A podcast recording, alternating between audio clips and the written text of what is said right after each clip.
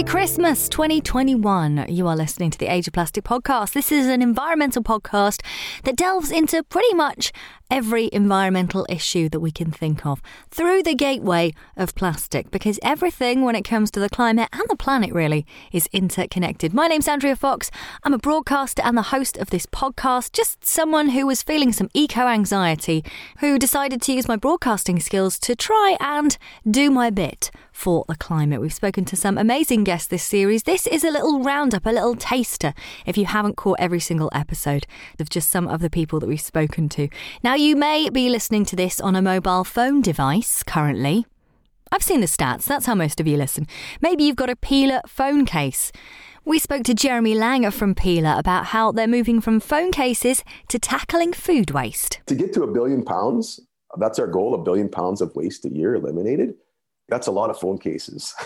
that's like every phone case in the world, right? So we realize we need to partner and find other other means and other ways of getting at that goal. And food waste is one of the most wasteful things. It's, you know, 8% of all greenhouse gas emissions come from food waste rotted in the landfill. So when you talk about that banana peel, nature has it figured out. It should go back by the you eat the banana and the peel goes back into the ground and that helps feed the tree so it grows more bananas and completes the cycle so that's what we're trying to do. We're trying to help it make it as easy as possible for instead of you scraping your plate and it's going in the garbage and going to the landfill, it goes into Lomi. Lomi turns it into soil.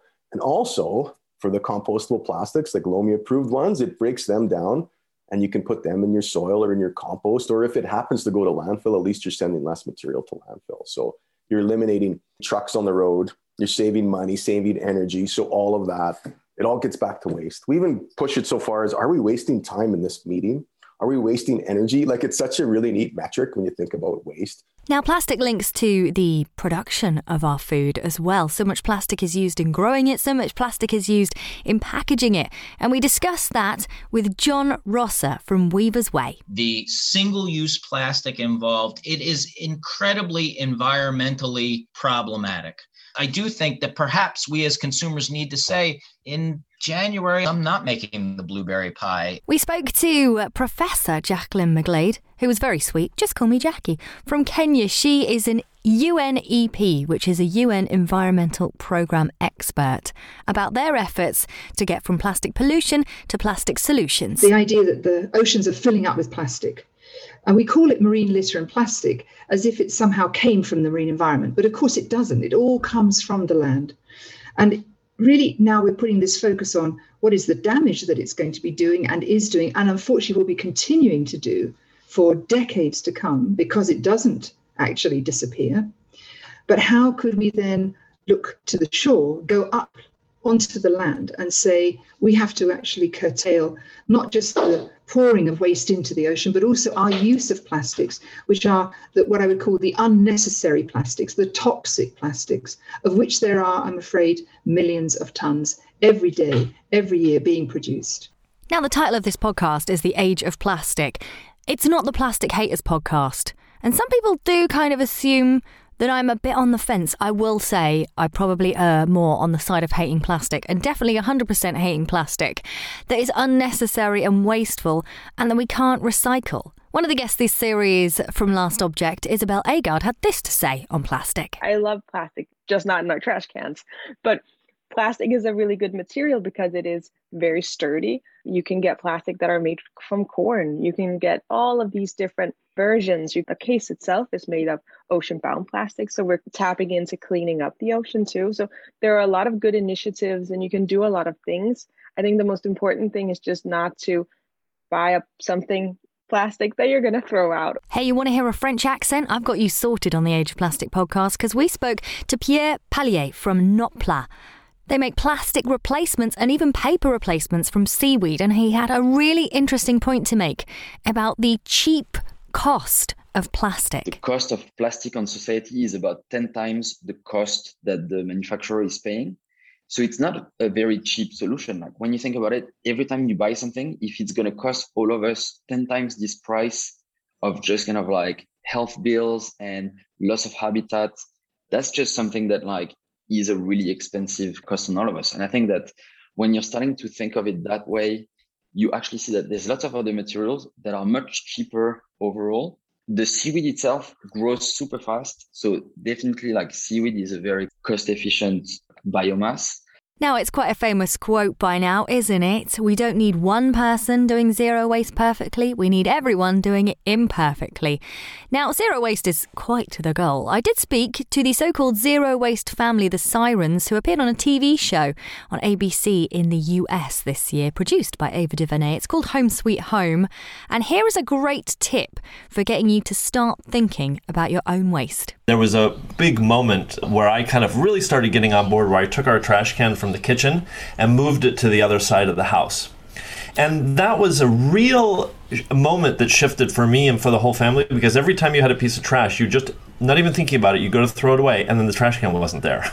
And then you'd have to walk to the other side of the house to throw it away. And that just gave you this moment to think about like, what is this thing? Why is this in my life? And hmm, is there anything that maybe we could do differently the next time we need to buy this?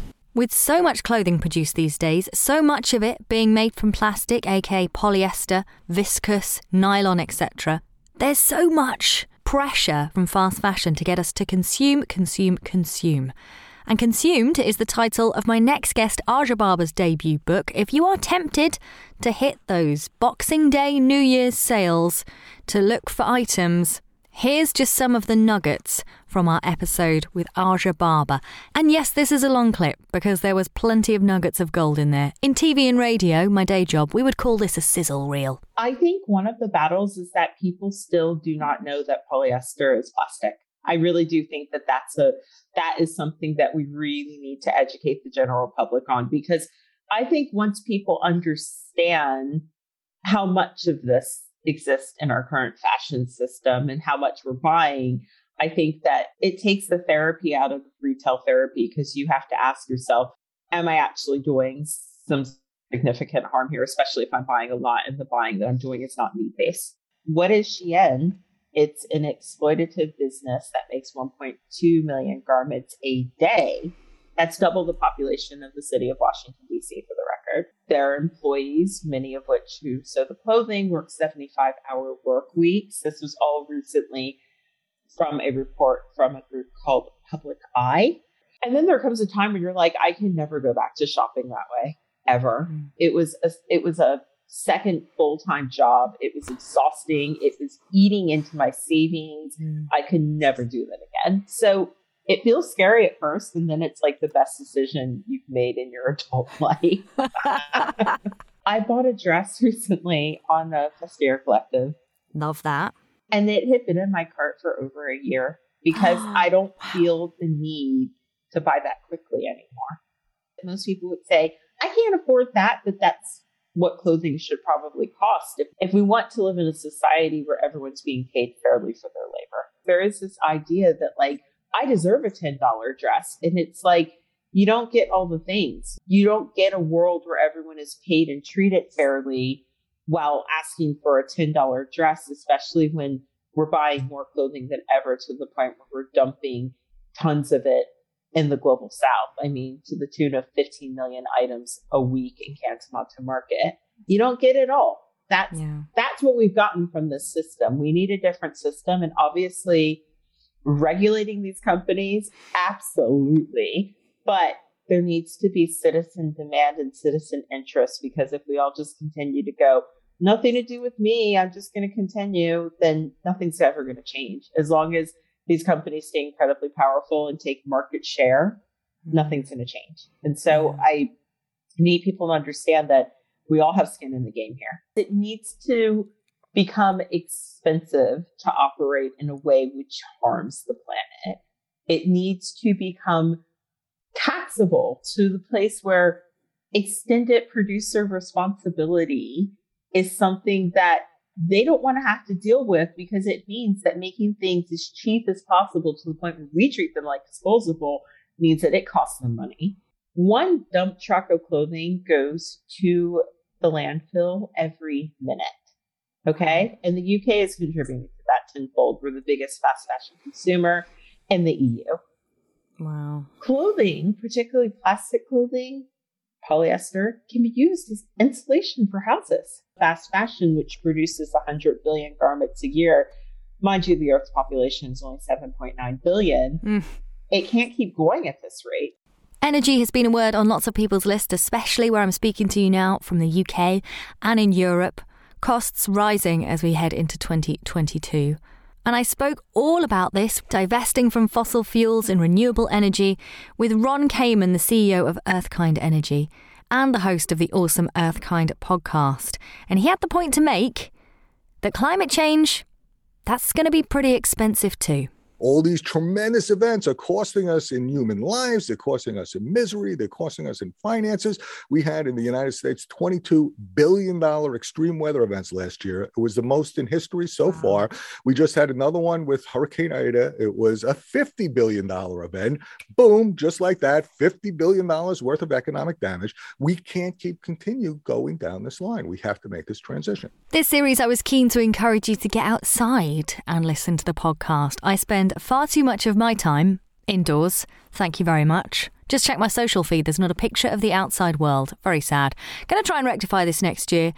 And Flora from Washed Up Cards, Flora Blathwayt from Washed Up Cards, shared how much beach cleaning had given to her in the UK lockdowns in 2020.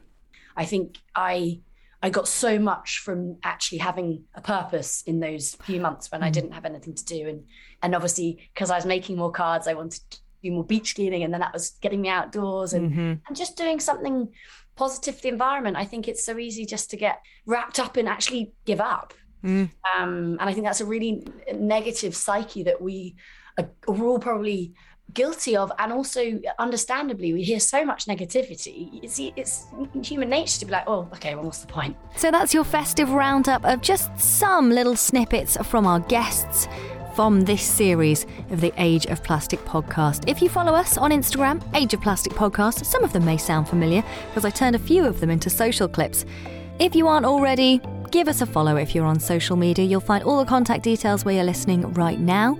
And I'd love to know what guests you'd like me to interview in the coming year. Let me know your demands. And a big thank you for listening this far. It means the absolute world to me that people are enjoying this podcast. I'll finish off with what's become my standard sign off wash your hands, wash your recycling, and I'll see you next time on the Age of Plastic podcast.